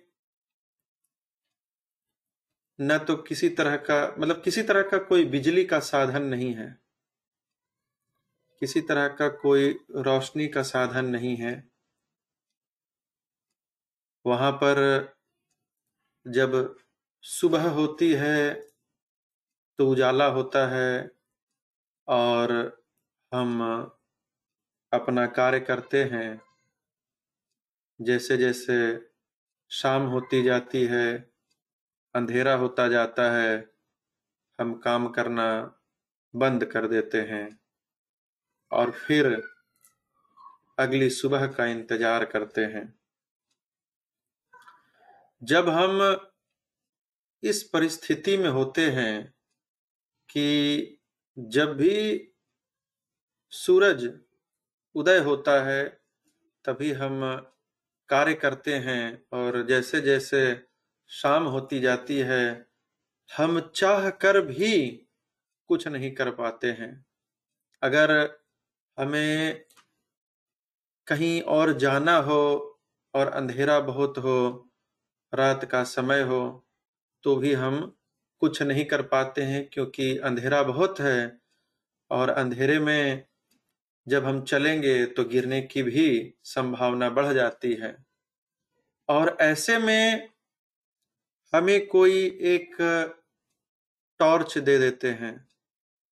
कहते हैं कि ये टॉर्च तुम रख लो और जब भी अंधेरा हो तो इस टॉर्च को जला लेना तो रोशनी हो जाएगी और आप अपना काम कर पाओगे। लेकिन अगर वो व्यक्ति जो गाँव में है, उस टॉर्च का कोई उपयोग ही ना करे। अभी भी दिन होता है, सूरज उगता है, दिन होता है, वो काम करता है, शाम होते होते मजबूरनवश वो काम बंद कर देता है और अंधेरे में ही थोड़ा बहुत काम चलाता है। लेकिन जिस दिन उसको समझ में ये आ जाएगा कि जिस महानुभव ने मुझे यह टॉर्च दिया है, उस टॉर्च का उपयोग अगर मैं करूँ तो मैं अंधेरे में भी बहुत कुछ कार्य कर सकता हूँ।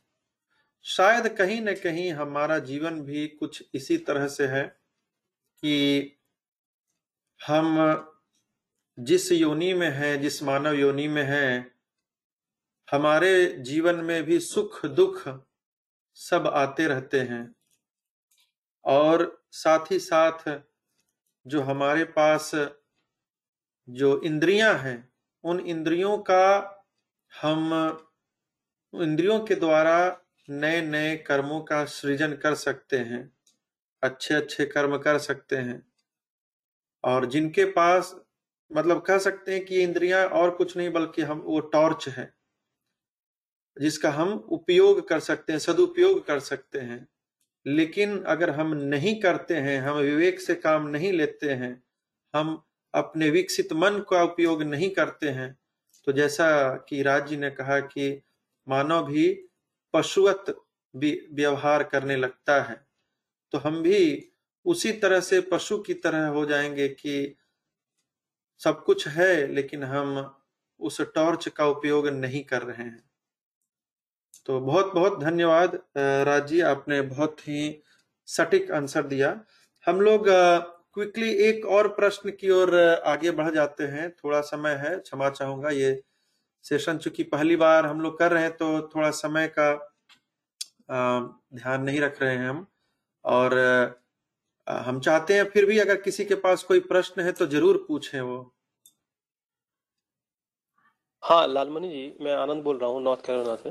हाँ। मेरे पास ये जो ये चर्चा हो रही है कर्म और कर्म फल की और कैसे हम आ, कर्म करें उससे जुड़ा एक प्रश्न है हाँ, हाँ। जब भी हम कर्म के सिद्धांत के बारे में बात करते हैं या कर्म कर्म के बारे में बात करते हैं तो कर्म फल की चर्चा ज़रूर आती है कि कर्म फल क्या है हम्म, हम्म। और या कर्म का फल होता है तो मुझे ये जानना था कि ये कर्म का फल क्या होता है या उसको हम जब आध्यात्मिक सिद्धांतों की बात करते हैं तो कर्म फल को हम कैसे परिभाषित करेंगे कि हाँ देखिए हम ये कर्म कर रहे हैं और उसका ये फल है? क्या जो चीज़ संस्कारों के रूप में परिणित हो जाती है, उसको हम कर्म का फल कहते हैं? या कर्म फल की भी नो तरह तरह के उसमें भेद हैं या तरह तरह के जो है डिफरेंसेस हैं या कैटेगरीज हैं? तो ये मेरा मतलब एक ओवर आर्चिंग प्रश्न यही था या एक जैसे कहने की एक बिग पिक्चर में प्रश्न यही था कि कर्म फल क्या होता है?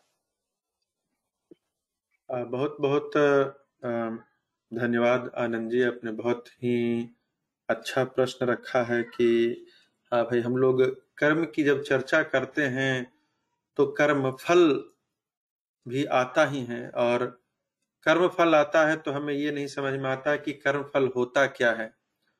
तो मैं योगेश जी से आग्रह करूँगा कि वो इस प्रश्न को लें और हमें समझाएँ कि कर्म फल क्या होता है। इसके बारे में थोड़ा व्याख्यान दे। योगेश जी। जी, बहुत ही सुंदर प्रश्न है और जब भी हम कर्म की चर्चा करते हैं तो अक्सर कई सारे प्रश्न मन में उठते हैं।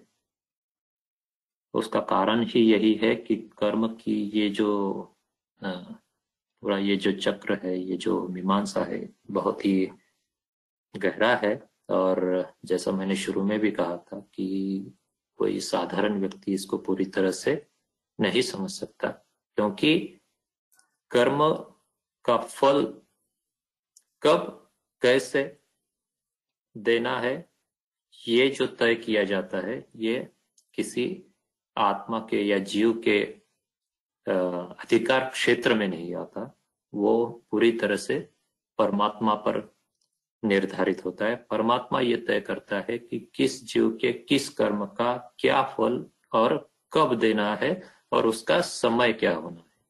हर कर्म का फल मिलता है और हर फल का एक समय होता है, समय सीमा होती है। उस समय सीमा के बाद वो कर्म फल जो है, वो पूर्ण हो जाता है और वो कर्म जो है वो उसका मतलब पूरी तरह से वो जल जाता है एक प्रकार से। तो हम जब कहते हैं कि कर्म का फल मिलता है तो इसका तात्पर्य यह है कि जब हम कई बार जीवन में देखते हैं मैं कोशिश करता हूँ अपनी तरफ़ से समझाने की लेकिन आ, आ, मुझे यकीन है कि आपके पास फिर भी कई सारे उससे प्रश्न उठेंगे मन में। और मैं अपनी धरातल पर इसका पूरी तरह से निराकरण कर पाऊँ, ये थोड़ा मुझे असंभव लगता है। लेकिन फिर भी मैं कोशिश करता हूँ। तो कई बार हम देखते हैं हमारे जीवन में, देखिए, सबसे पहली बात तो क्या है? जब हम कहते हैं, जैसे संत प्रवर जी कहते हैं कि पैंसठ प्रतिशत जो है हमारे मनुष्य जीवन में प्रारब्ध पर आधारित है। प्रारब्ध क्या होता है? प्रारब्ध वो कर्म फल होता है, जो कि पहले ही तय किया जाता है कि इस शरीर को, इस आत्मा को ये ये भोगना है जब ये शरीर मिल जाएगा। तो पहले प्रारब्ध बनता है मतलब पहले किन कर्मों का फल वो आत्मा, वो जीव भुगतेगा, ये तय किया जाता है परमात्मा के द्वारा, और उन कर्म फलों पर आधारित फिर उस आत्मा को शरीर दिया जाता है। इसीलिए उसको प्रारब्ध कहते हैं। जिससे प्रारंभ होता है, उसको प्रारब्ध कहते हैं। स्वामी जी कहते हैं कि पहले बना, प्रारब्ध, फिर बना शरीर। तो प्रारब्ध पहले बनता है मतलब कर्मों का जो फल मिलने वाला है, उसके हिसाब से फिर आपको शरीर दिया जाता है। तो इसीलिए कर्म का फल आप कैसे देख सकते हैं? जैसे किस माता पिता के घर आपका जन्म होगा, ये वो आत्मा तय नहीं करती। वो तय किया जाता है परमात्मा के द्वारा। वो आपके पुराने कर्मों का ही फल होता है कि आपको कौन से माता पिता मिलेंगे, आपको कितनी आयु मिलेगी, आपको कौन सी जाति मिलेगी, आपको मतलब उस आत्मा को। जाति का यहाँ पर मतलब है मनुष्य जाति और मनुष्यतर जातियाँ। तो ये क्या आप उच्च कुल में पैदा होंगे या साधारण कुल में? ये सारी चीज़ें जो है वो कर्म फल से आती है। वो उसमें आप तय वो आत्मा तय नहीं कर पाती कि मुझे किसके घर जन्म लेना है। मुझे आ, कैसा ऐश्वर्य चाहिए क्या चाहिए। वो पहले से तय होकर आता है। हाँ इसमें कुछ चीज़ें होती है जो मनुष्य कर्म स्वातंत्र होने के कारण बदल कर सकता है। परंतु किसके घर जन्म लेना है ये उसके हाथ में नहीं है। कौन सा आ, किस प्रकार का शरीर जैसे कई लोगों को जन्मजात कुछ दिव्य चीज़ें उनके साथ होती है मतलब किसी की बुद्धि बड़ी तीक्ष्ण होती है। हम देखते हैं कि तीन साल का बच्चा कुछ कर जाता है जो कि साधारण बच्चे नहीं कर सकते। या कभी कभी उल्टा भी होता है कि कोई बच्चा जो है जन्मता दिव्यांग होता है। तो ये सारी चीज़ें वो आत्मा तय नहीं करती वही कर्म फल है जिस पर आप तय नहीं कर सकते, आत्मा तय नहीं कर सकती कि इसका इसको किस प्रकार के से घटित होना है। वहाँ फल होता है। जैसे कि अभी अभी अभी पिछले सप्ताह न्यूज़ आई थी कि मिशिगन में किसी ने एक बिलियन डॉलर की लॉटरी जीत ली है। अब देखिए लाखों करोड़ों लोग लॉटरी टिकट खरीदते होंगे, लेकिन उसमें से कोई एक होता है जिसने बाकी लोगों की तरह ही लॉटरी का टिकट खरीदा। लेकिन उसको जो है वो लॉटरी लग गई। अब इसमें जो है वो कर्म का फल है। उसने भी कर्म उसी साधारण तरीके से किया जैसे बाकी ने किया। लेकिन क्या उसको मिलना है या नहीं मिलना है, ये उसके हाथ में नहीं था और, किसी और के हाथ में था। तो इसको हम कहते हैं कर्मफल, जहाँ पर आपका अधिकार नहीं होता। आप नहीं तय कर पाते कि इसका जो रिज़ल्ट क्या आएगा।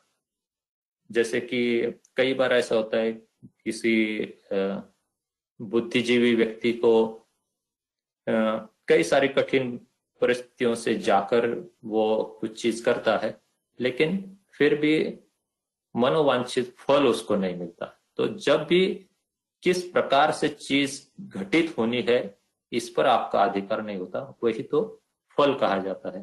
तो ये कभी आप अचानक खुश हो जाते कि अरे, मैंने तो ये नहीं सोचा था कि अचानक कहीं से मुझे ये चीज़ मिल गई। या कई बार ऐसा होता है कि आप सोचते हैं कि आप में वो क्षमता है करने की, लेकिन आप नहीं कर पाते। उसका जो रिज़ल्ट है कुछ और आता है। तो वही उसी को हम कर्म फल कहते हैं। और इस फल को भुगतने की भी एक सीमा होती है जिसके बाद क्या है कि नए कर्म के क्षेत्र में हम चले जाते हैं।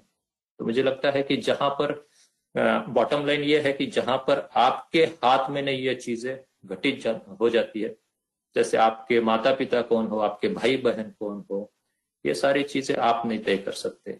यही कर्म फल कहा जाता है।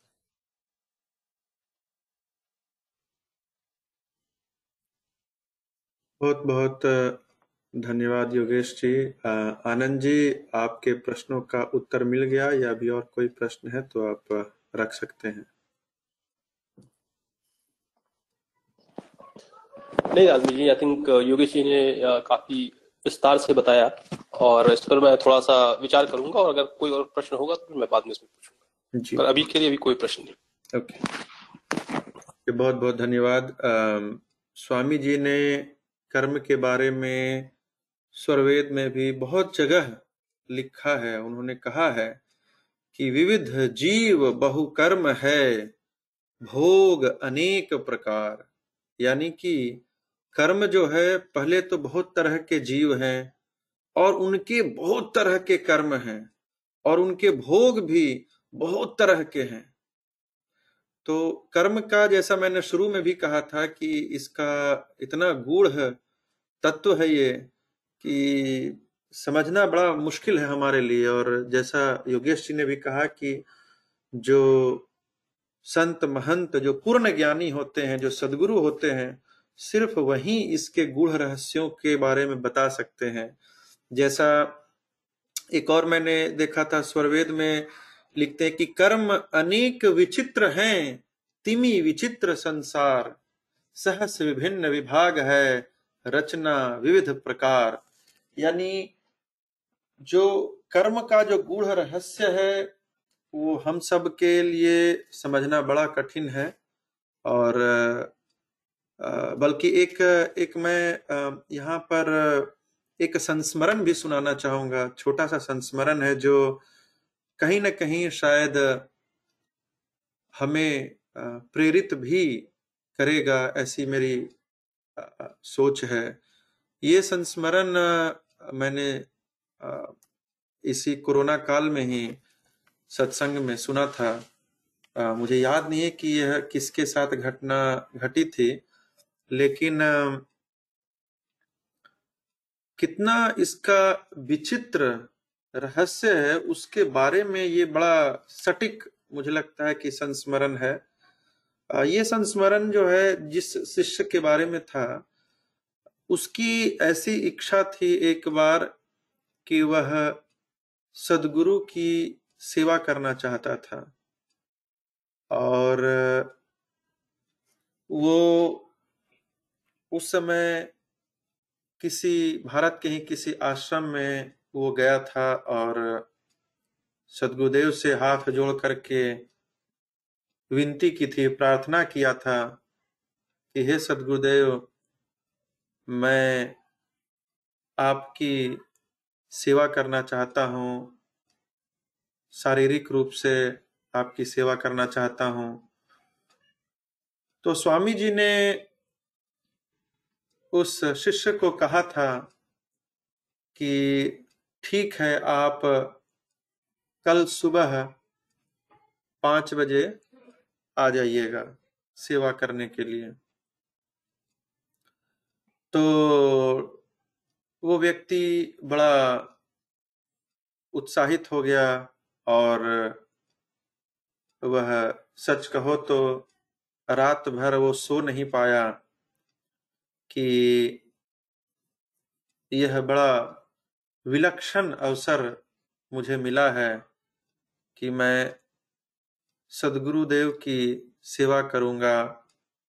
हो सकता है उनके पाव दबाने का मौका मिले, हो सकता है, कुछ भी हो सकता है सेवा मिल सकता है। लेकिन कम से कम सदगुरुदेव ने मुझे यह आशीर्वचन दिया है कि सेवा करने का अवसर जो दिया है, उसको मैं नहीं चूकना चाहता। तो वो घर गया और इसी विचार में रात काटा किसी तरह से। अगले दिन सुबह उठ के जल्दी जल्दी नहा धो के तैयार हो गया और ठीक पाँच बजे आज सुबह में आश्रम पहुँच गया। जब आश्रम पहुँचा तो देखा, पता चला कि स्वामी जी अभी आश्रम के अंदर मतलब जो भवन है, निवास स्थान है, वहाँ नहीं है। और वह अभी जो सुबह का मॉर्निंग वॉक होता है, वहाँ गए हुए हैं। तो यह उस भवन के बाहर ही इंतज़ार करने लगा कि स्वामी जी जब आएँगे तो तब मुझे सेवा का अवसर मिलेगा। और वह इंतज़ार कर रहा था, कर रहा था। जब कुछ देर हुए, तब देखा कि स्वामी जी दूर से टहलते हुए आ रहे थे उसी भवन की ओर। लग रहा था जैसे उनका जो मॉर्निंग वॉक है, वो कंप्लीट करके वो उस भवन की ओर आ रहे थे। वो व्यक्ति दरवाजे पर ही थोड़ी दूर पे वहीं बैठा हुआ था। तो उसने देखा कि स्वामी जी आए और कमरे के अंदर वो चले गए और इस सेवक की ओर देखा तक नहीं। तो इसे बड़ा आश्चर्य हुआ कि अरे, ये क्या हो गया? स्वामी जी ने तो मुझे कहा था सेवा करने के लिए और स्वामी जी ने तो कुछ कहा ही नहीं अभी। तो ये बाहर इंतज़ार करने लगा कि हो सकता है थोड़ी देर बाद कोई सेवा का के मुझे बोलेगा कि आइए सेवा करना है, स्वामी जी बुला रहे हैं। कुछ देर इंतज़ार किया, कोई नहीं आया। काफ़ी देर इंतज़ार करता रहा, कोई नहीं आया। धीरे धीरे इसके मन में यह विचार उठने लगे कि हो सकता है, लगता है मैंने आने में देर कर दिया। शायद इसीलिए स्वामी जी मुझे सेवा का अवसर नहीं दिए हैं। और शायद ये मौका मैं चूक गया। लेकिन फिर भी वो बैठा वहीं पे इंतज़ार करता रहा, अंतिम क्षण तक कि जब तक कोई संदेश नहीं आता है, मैं इंतज़ार करूँगा यहीं पे। वो बैठा रहा बैठे बैठे काफ़ी समय हो गई, सुबह से दोपहर हो गई, काफ़ी समय हो गया। जो भी स्वामी जी के सेवा करने का अवसर होता है जैसे कभी मान लो पाँव दबाना हो मालिश करना हो नहाना हो जिस तरह का भी सेवा होता है मुझे वैसे कोई विशेष मालूम नहीं है लेकिन जो भी आ, सेवा में रहते हैं आ, उनको ऐसे विशेष जानकारी है तो वो काफ़ी इंतज़ार किए लेकिन कुछ हुआ नहीं। और जब काफ़ी समय बीत गया तो फिर देखा कि जो भी सेवक गण हैं, वो उस कमरे से फिर बाहर आ गए और स्वामी जी अंदर ही रह गए। और जो सेवक हैं, वो दरवाज़ा बंद करने लगे। तो इनको बड़ा आश्चर्य हुआ कि अब तो खत्म हो गया सब कुछ। से लगता है मैं देर से आया, इसीलिए मौका मिला नहीं। तो जब वो सेवक दरवाज़ा बंद कर रहा था तो उसने कहा कि उसका नाम लेके कहा, जो भी नाम था मुझे नाम याद नहीं है तो उसने उस नाम लेके कहा कि आप ही फलाने व्यक्ति हैं। तो ये बोले जाके कि हाँ हाँ हाँ मैं ही हूँ। तो कहे कि ये फिर ये पूछे कि आ, क्या हुआ? स्वामी जी का सेवा वगैरह सब हो गया? तो बोले वो सेवक जो थे बोले कि हाँ स्वामी जी का जो भी सेवा था वो हो गया। अब स्वामी जी विश्राम कर रहे हैं। से हम लोग जा रहे हैं। अब आ, थोड़ा खाना वाना खाएँगे। आ, और आगे का जो भी कार्यक्रम होगा उसके अनुसार हम लोग करेंगे। से अच्छा हाँ से एक और बात है, से स्वामी जी आज बड़े प्रसन्न मुद्रा में थे, से जब हम लोग सेवा कर रहे थे, जब हम उनके पाँव दबा रहे थे तो पता है स्वामी जी ने क्या कहा? मैंने कहा, क्या क्या क्या कहा स्वामी जी ने? तो स्वामी जी ने कहा कि यह जो सेवा कर रहे हो यह सेवा आप लोग की सेवा नहीं है। ये सेवा जो बाहर दरवाजे के बाहर बैठा व्यक्ति है, वही सेवा कर रहा है। आप नहीं कर रहे हैं। ऐसा कहा स्वामी जी ने। तो यह सुनते ही इस व्यक्ति के मतलब मन प्रसन्न हो गए, बहुत गदगद हो उठा कि अच्छा देखो, यहाँ पर मैं शारीरिक रूप से सेवा नहीं कर रहा था, भौतिक रूप से हम सेवा नहीं भी कर रहे थे, तब भी स्वामी जी ने इसको सेवा की तरह स्वीकार किया। तो कहने का मतलब यह है कि जैसे सेवा है, वैसे ही कर्म भी है। कर्म मुझे लगता है कि हमारे पास भले ही तरह तरह के कर्म इंद्रियाँ हो तरह तरह के हम कार्य करते हैं, लेकिन कौन सा कर्म हमारे नए कर्म का सृजन करता है और कौन सा किया हुआ कार्य हमारा प्रारब्ध बन के हमारे पास आता है, ये कहना बड़ा विचित्र है। इसको जैसा मैंने कहा कि इस रहस्य को सदगुरु ही पूर्ण रूपेण जानते हैं और वही सब रहस्य बता सकते हैं।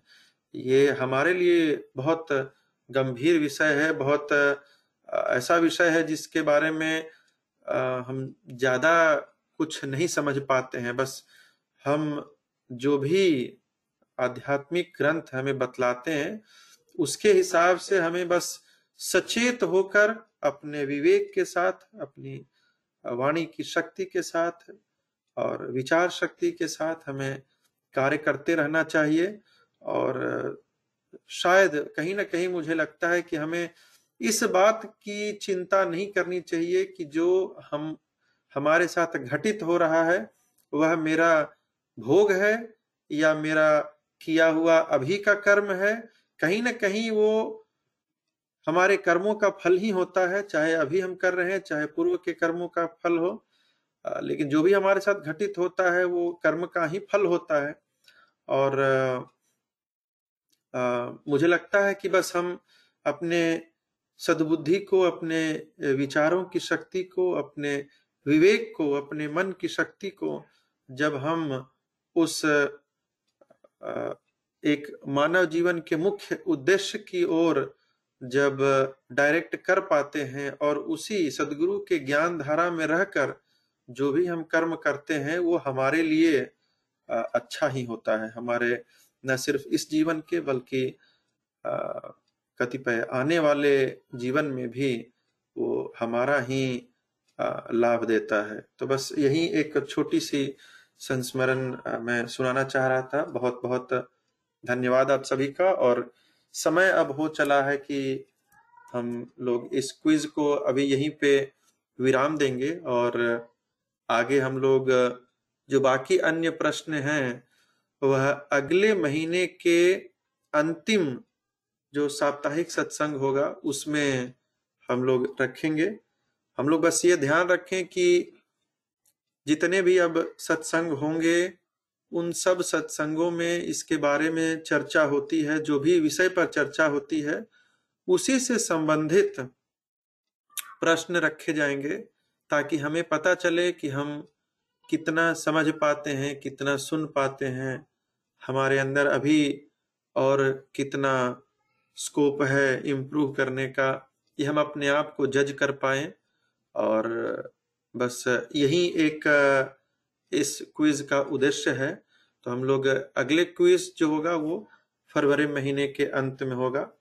और अगले वीकेंड से हमारा रेगुलर सत्संग होगा, जिसमें जैसा हम लोग अभी करते आ रहे हैं कि किसी विषय को लेकर कुछ मुख्य प्रश्नों को रखते हुए उसका विश्लेषण सुनेंगे और इस तरह से सत्संग करेंगे। तो बहुत बहुत धन्यवाद। हम लोग अब बढ़ चलते हैं इस सत्संग के अंतिम पड़ाव की ओर और, इसमें हम लोग वंदना आरती और शांति पाठ करेंगे। तो मैं संजना जी से आग्रह करूँगा कि वो वंदना के अंतिम चार लाइन से वंदना करें। संजना जी। Thank you Lalmani ji.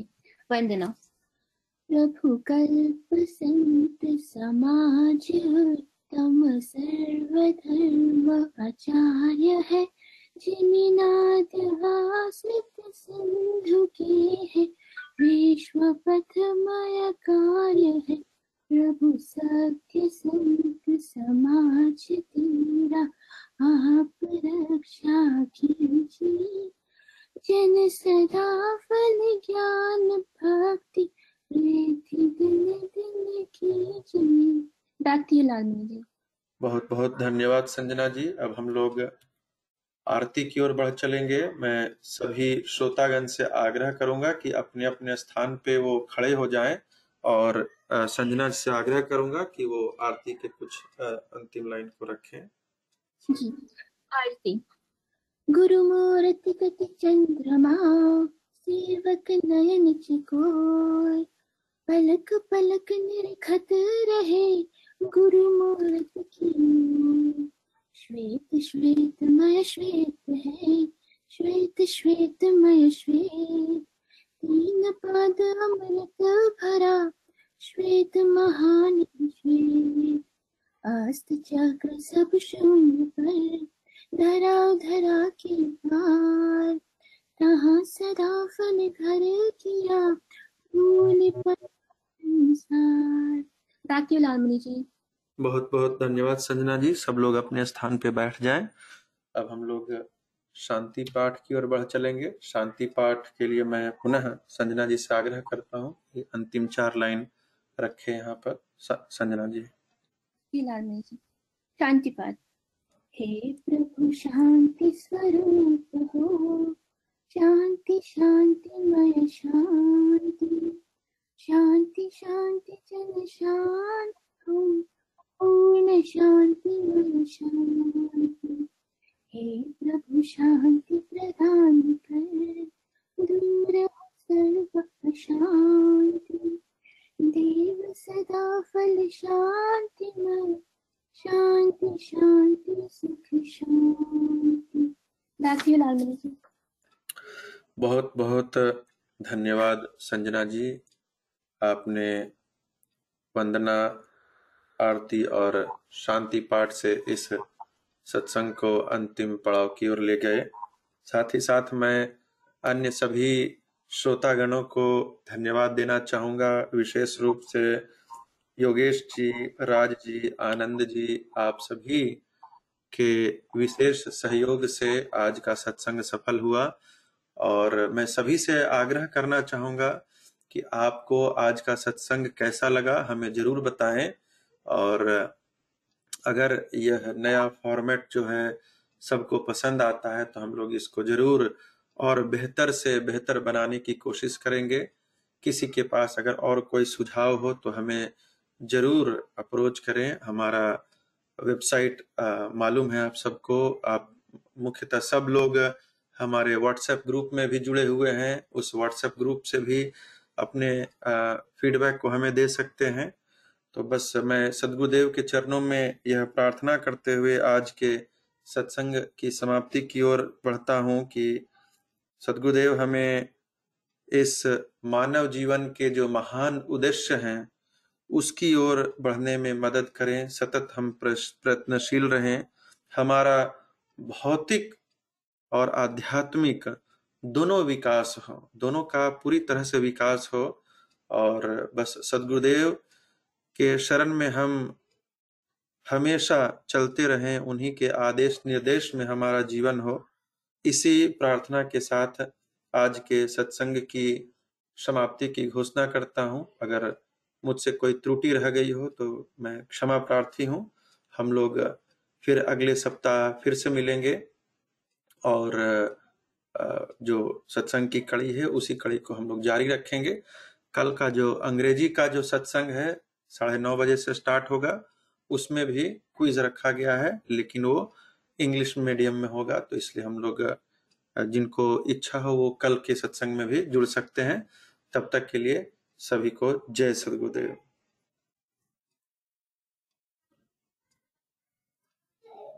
जय सदगुरुदेव। जय सदगुरुदेव। सदगुरुदेव।